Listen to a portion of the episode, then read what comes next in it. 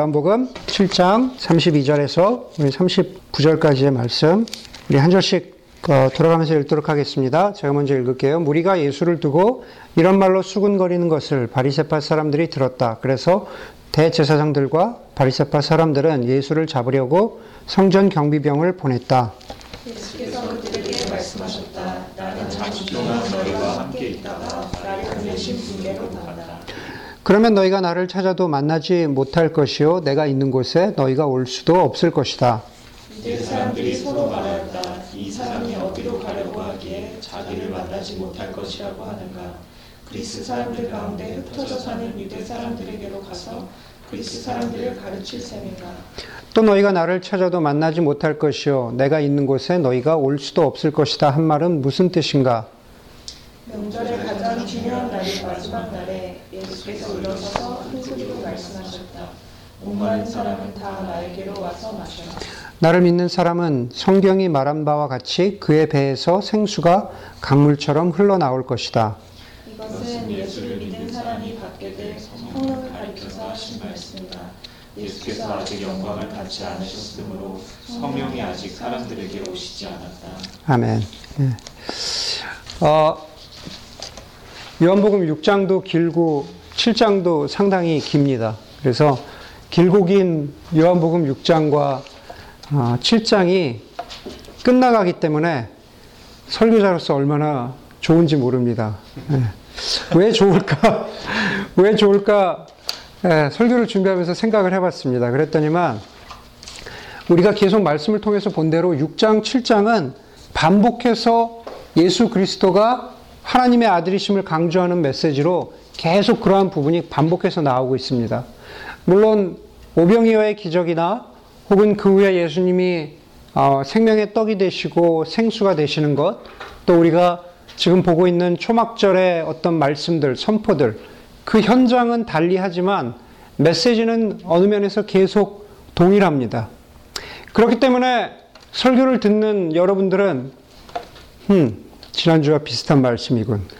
네, 그렇게 생각하실 것이고, 어, 설교를 전하는 저는 이번 주는 또 무슨 얘기를 해야 하나. 네, 이렇게 고민합니다. 그래서 여기가 6장, 7장이, 아, 이제는 좀 빨리 지나갔으면 좋겠다. 라는 생각을 했습니다.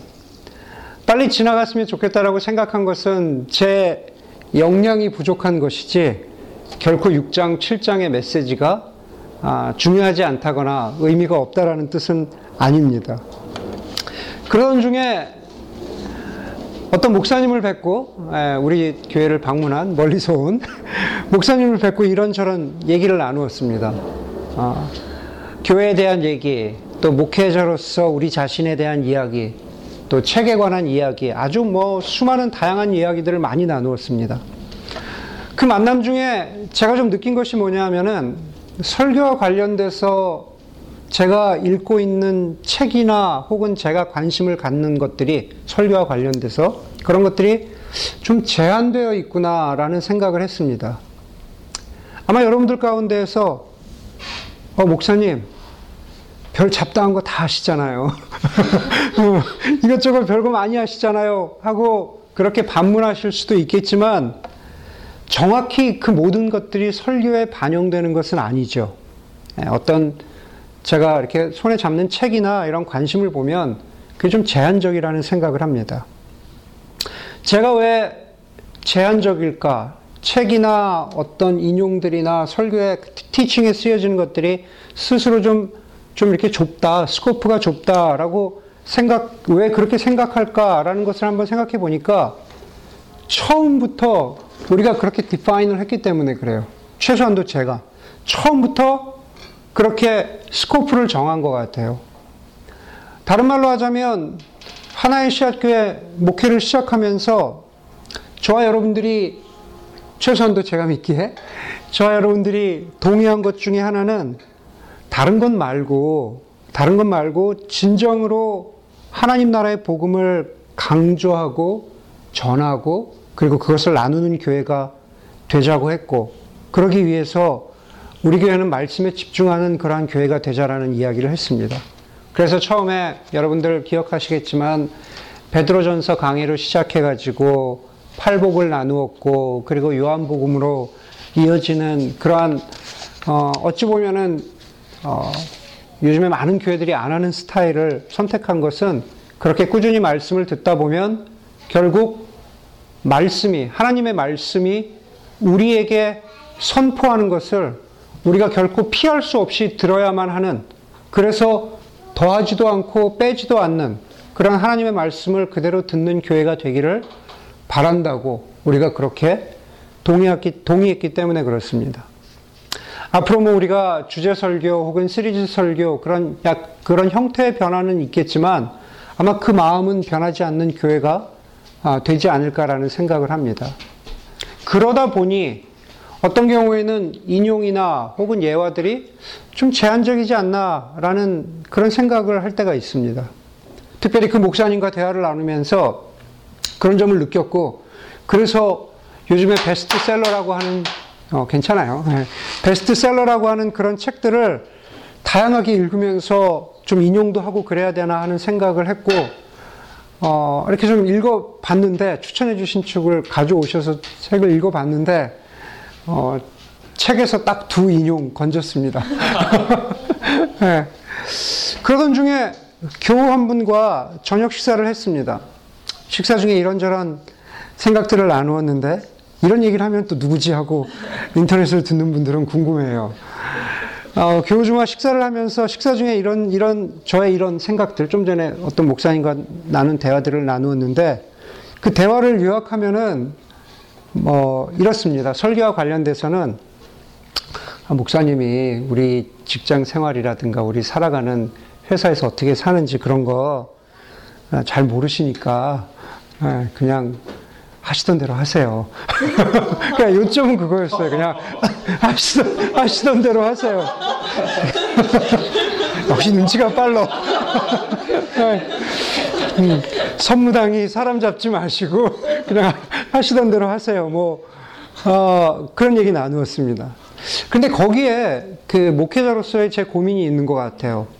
세상이 어떻게 돌아가는지에 대해서 아주 귀는 닫아버리고 나는 그냥 이것만 전할 거야 라는 그런 답답한 목회자도 되기 싫고 또 반대로 복음을 가장한 아, 이렇게 살면 됩니다. 이렇게 살면은 뭐 성공까지는 아니더라도 이렇게 살면은 어, 괜찮은 삶을 삽니다 라고 하는 그러한 처세술이라든가 혹은 깊이 없는 해결책을 내놓는 그런 또 얄팍한 목회자도 되기 싫은 게 양쪽에 고민을 가지고 있는 게 그게 제 심정입니다. 오늘이 6월 15일이죠. 오늘이 6월 15일인데 작년 이렇게 제가 그 기록을 쭉 보니까 작년 6월 16일 날에 준인에서 처음 우리가 예배를 드렸습니다. 그러니까 정확하게 1년이 된 거죠. 아마 처음 설교를 기억하는 분이 있으리라 생각되는데, 네, 처음에 신명기 4장 속에서 도시 속의 교회라는 제목으로 말씀을 나누면서 어, 도피성과 같은 교회, 어, 누구나 와서 그런 영적인 어려움을 피하고 폭풍우를 피할 수 있는 그런 교회가 어, 되자라는 그런 말씀을 나누었습니다. 그리고 1년이 지났습니다. 목회를 오래 하신 목사님이 이런 말씀을 하시더라고요. 3년을 설교하면 별로 할 말이 없어.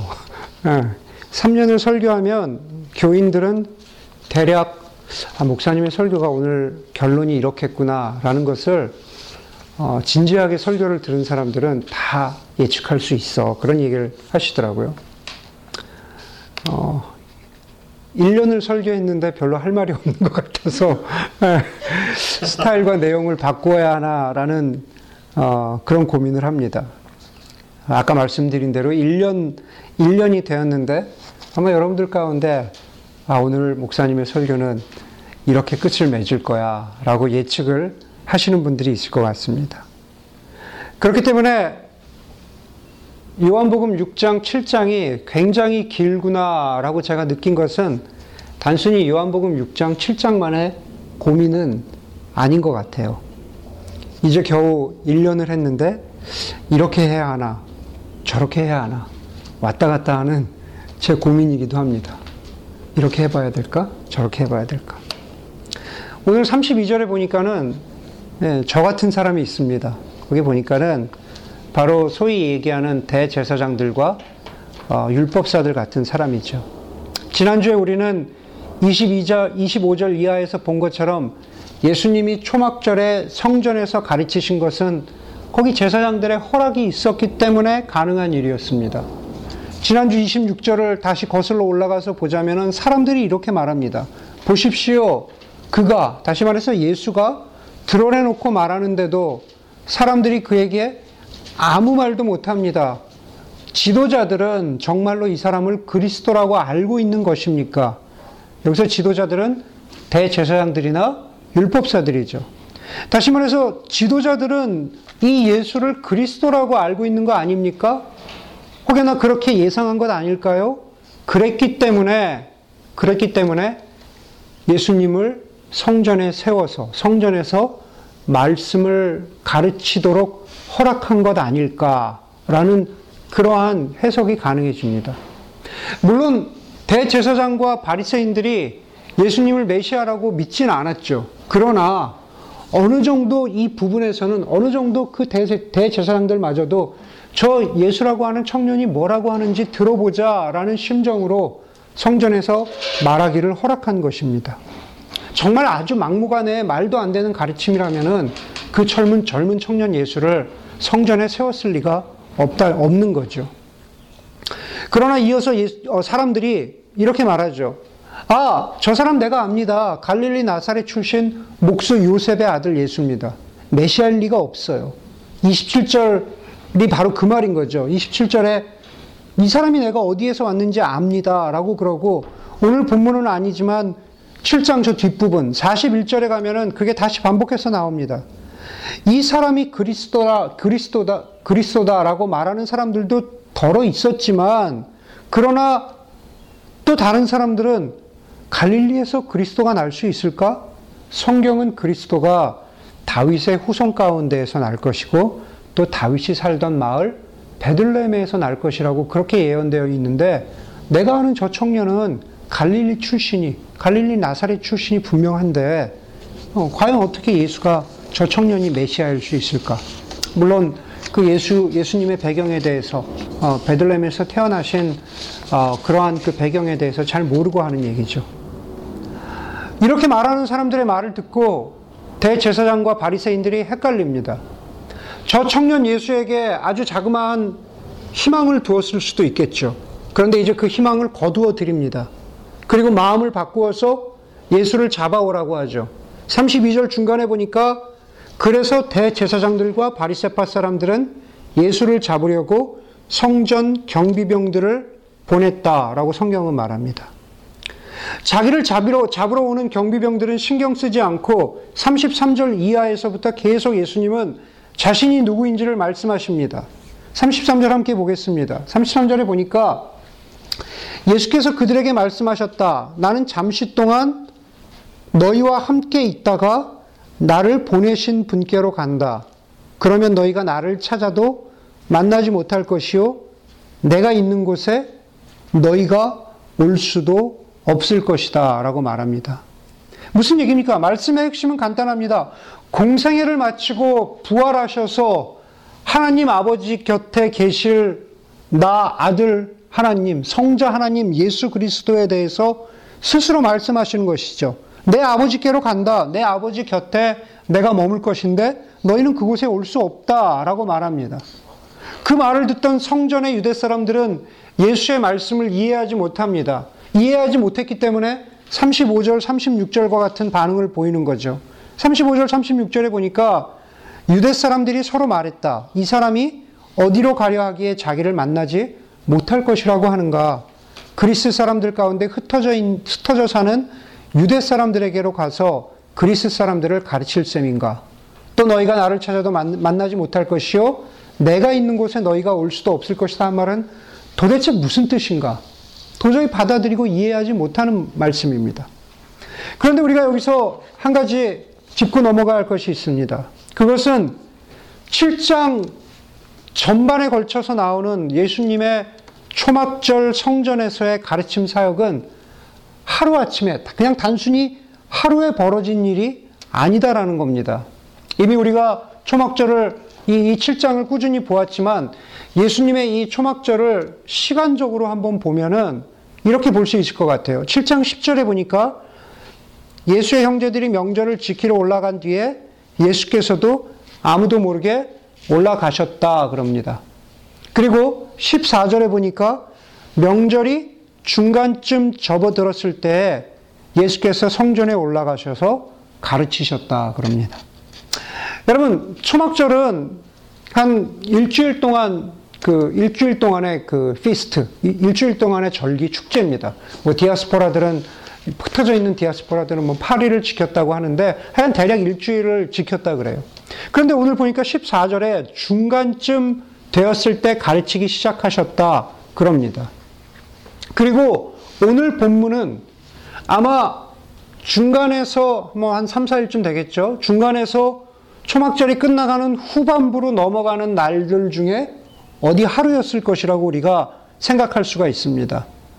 그리고 나서 그 36절에서 하루를 마감하고 나서 37절에서 초막절의 초막절의 마지막 마지막 날이 되는 겁니다. 37절에 보니까 이렇게 말하죠. 명절의 가장 중요한 날인 마지막 날에 그렇게 그렇게 이야기하죠. 마지막 날에 네, 제가 말씀드린 대로 36절에서 이미 하루가 끝나고 뭐 대략 한 5일 6일자라고 봅시다. 네, 5일자라고 봅시다. 뭐 성경은 그렇게 이야기하지 않지만 그렇게 추측할 수 있을 것 같아요. 거기가 끝나고 37절 마지막 날이 된 겁니다. 이게 왜 중요할까? 왜 예수님이 초막절에 7장에서 보는 것들이 그냥 하루에 쭉 이루어진 일이 아니라 계속 초막절을 두고 며칠 동안 가르치신 것들이 연속적으로 쭉 나오는 게 중요할까라는 것은 바로 이런 겁니다. 대제사장들이 혹은 율법사들이 바리새인들이 예수님에 대해서 어떻게 생각하건 혹은 거기 절기를 지키러 올라왔던 유대 사람들이 예수님에 대해서 어떻게 생각하건 그것과 상관없이 오늘 본문에 보니까는 초막절 동안에 예수님이 변함없이 자신의 그리스도 되심, 자신의 메시아 되심에 대해서 변함없이 선포하시고 변함없이 가르치시는 그런 모습을 우리가 볼 수 있다라는 겁니다. 그리고 그리고 우리가 이제 읽은 대로 37절 초막절의 마지막 절기가 되었습니다. 아주 하이라이트와 같은 마지막 날이죠. 그런데 그 마지막 날에 예수님이 큰 소리로 외칩니다. 목마른 사람은 다 내게로 와서 마셔라. 나를 믿는 사람은 성경이 말한 바와 같이 그의 배에서 생수가 강물처럼 흘러넘칠 것이다. 흘러나올 것이다. 그의 배에서 생수가 강물처럼 흘러나올 것이다. 지금 예수님이 갑자기 아무런 context 없이 이렇게 말씀하시는 것일까요? 아니죠. 초막절과 지금 초막절에 이, 이 37절, 38절을 말씀하고 계시다는 게 중요합니다. 이미 말씀드렸죠. 초막절 혹은 장막절은 출애굽 여정에서 이스라엘 백성들이 장막을 짓고 살면서 여호와 하나님의 그 인도하심, 여호와 하나님의 구원하심을 경험한 것을 어, 기념하는 그런 절기죠. 그런데 유대 전통에 보면은 초막절이 끝나기 전날 밤에 마지막 바로 전날 밤에 실로함에서 물을 길어다가 네, 물을 길어다가 성전에 성전에다가 이렇게 물을 붓는 그런 의식이 있었답니다. 왜, 왜 그랬을까?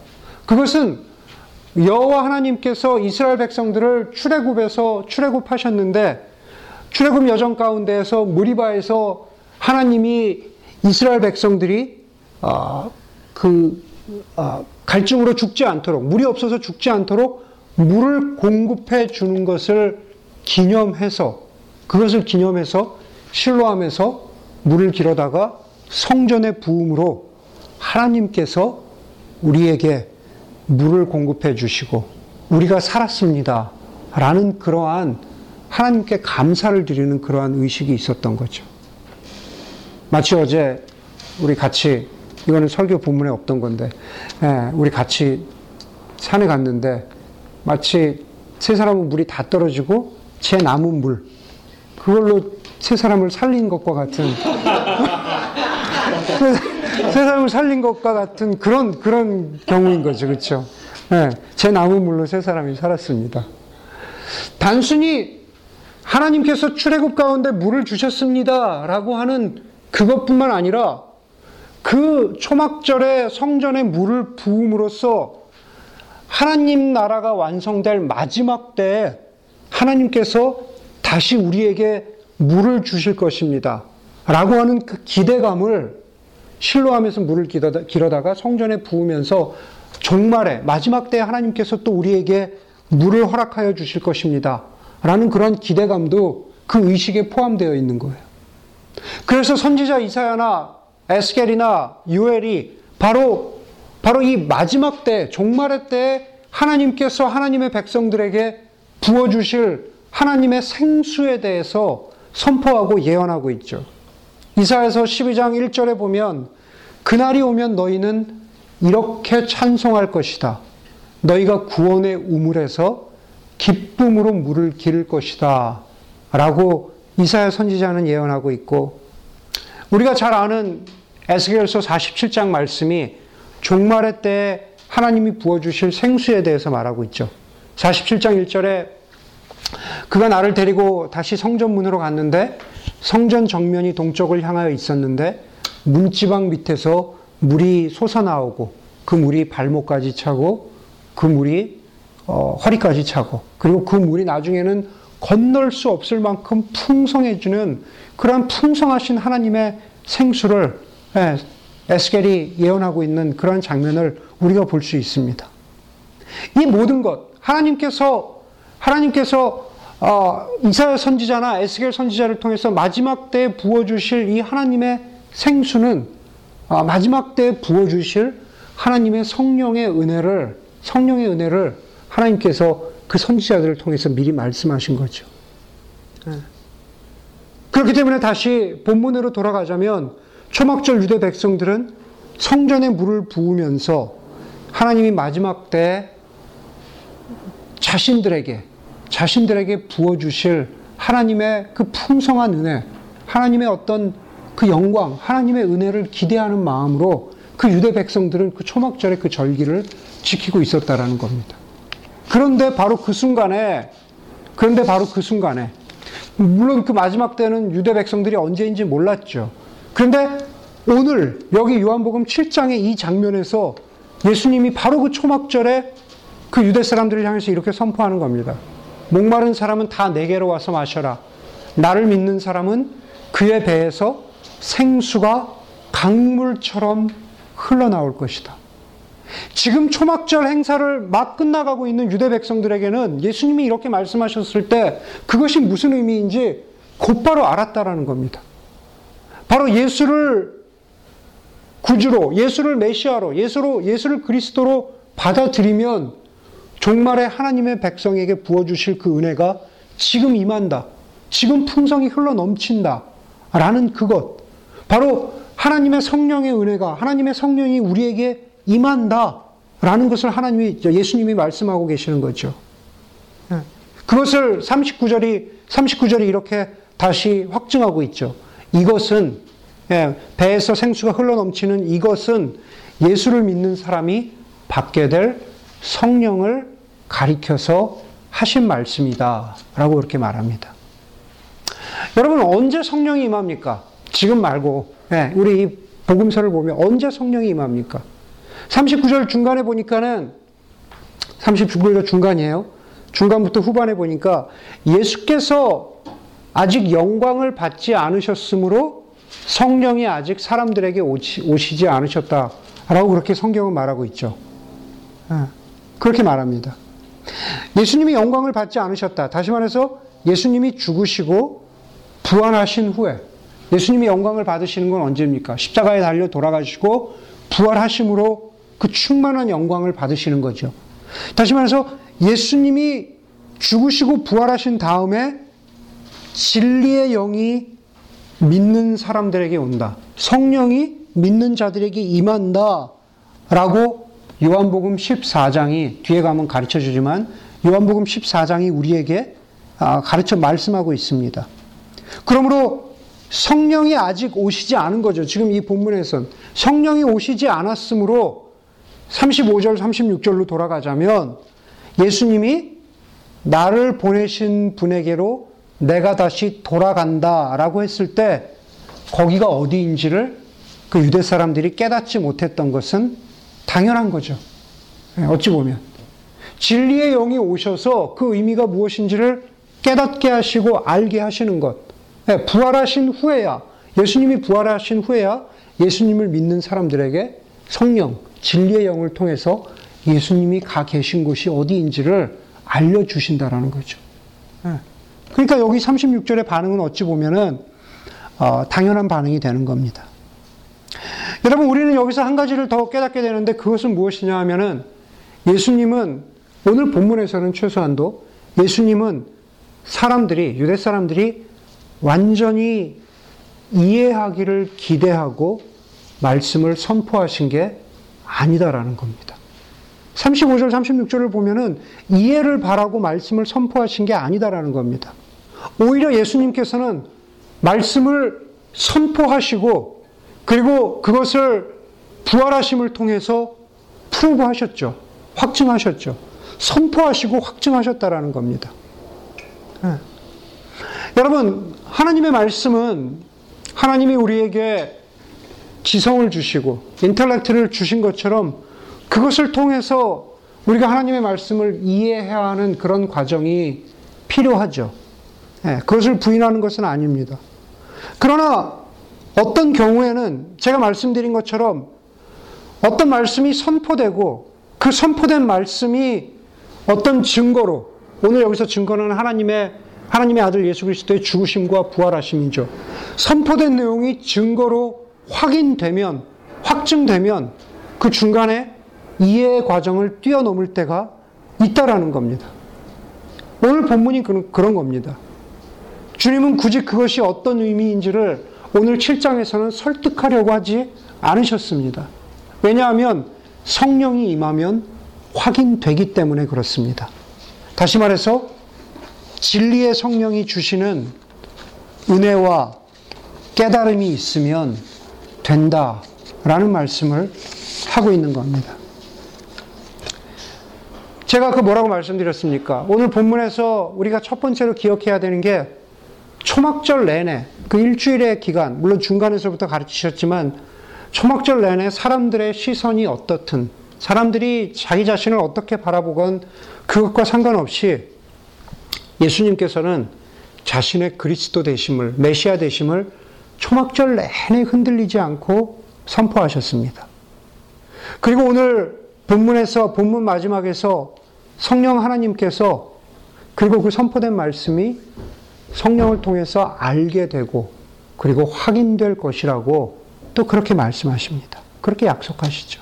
위대한 신학자 칼바르트는 목회자는 한 손에는 성경을 다른 한 손에는 신문을 들어야 된다라고 그런 얘기를 했습니다.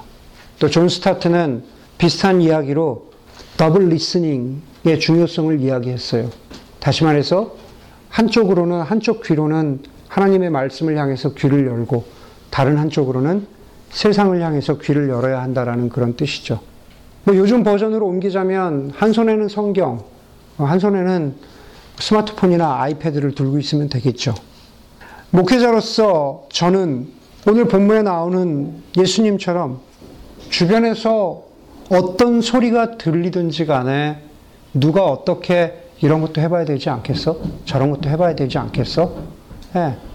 그런 것에 흔들리는 그런, 그런 사람이 아니라 하나님의 복음에, 하나님 나라에, 우리가 처음에 가졌던 비전대로 하나님 나라의 복음을 그냥 꾸준히 예수님이 초막절에 사역하신 것처럼 그렇게 꾸준히 전하는 일에 애쓰는 그러한 목, 목회자가 되기를 바라고 또 어쩌면은 우리 하나의 씨앗교회는 오늘 초막절에 예수님의 말씀을 듣지만 정말 내가 그 말씀을 다 아는가? 다 이해하는가?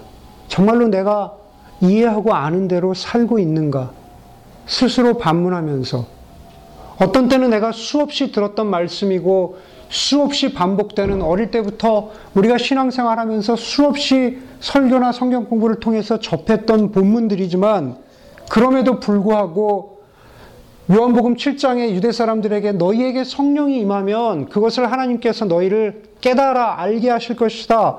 그렇게 약속하신 것처럼 마찬가지로 우리, 우리들에게도 늘상 접하고 듣는 성경 공부이고 설교이고 가르침이지만 그러나 어떤 순간에는 바로 그렇게 약속하셨던 성령님이 우리에게도 또 다른 모양, 또 다른 모습, 또 다른 깨달음으로 우리를 가르쳐 주시고 우리를 깨닫게 해 주시고 그리고 정말 그 말씀대로 우리가 살아갈 수 있도록 해주시는, 해주시는 그러한 성령 하나님이라는 것을 인정하고 그 하나님을 신뢰하고 살아가는 그러한 공동체가 되어야 되지 않겠나라는 그러한 생각을 하게 됩니다. 아마 그것이 어쩌면은 1주년을 맞이한 정확하게 1년이 된 저희 하나의 씨앗교회 개인적으로는 저의 다짐이기도 하고 그리고 다시 한번 우리 교회가 요한복음 7장을 보면서 아, 정말로 흔들리지 않고 진리의 영이 우리를 인도하시는 대로 걸어가야 하는 그러한 우리 교회의 모습이기도 하다라는 생각을 하면서 1주년에 주님이 우리에게 주신다고 믿고 또 여러분들과 함께 나누기를 원하는 그러한 말씀입니다. 함께 기도하겠습니다.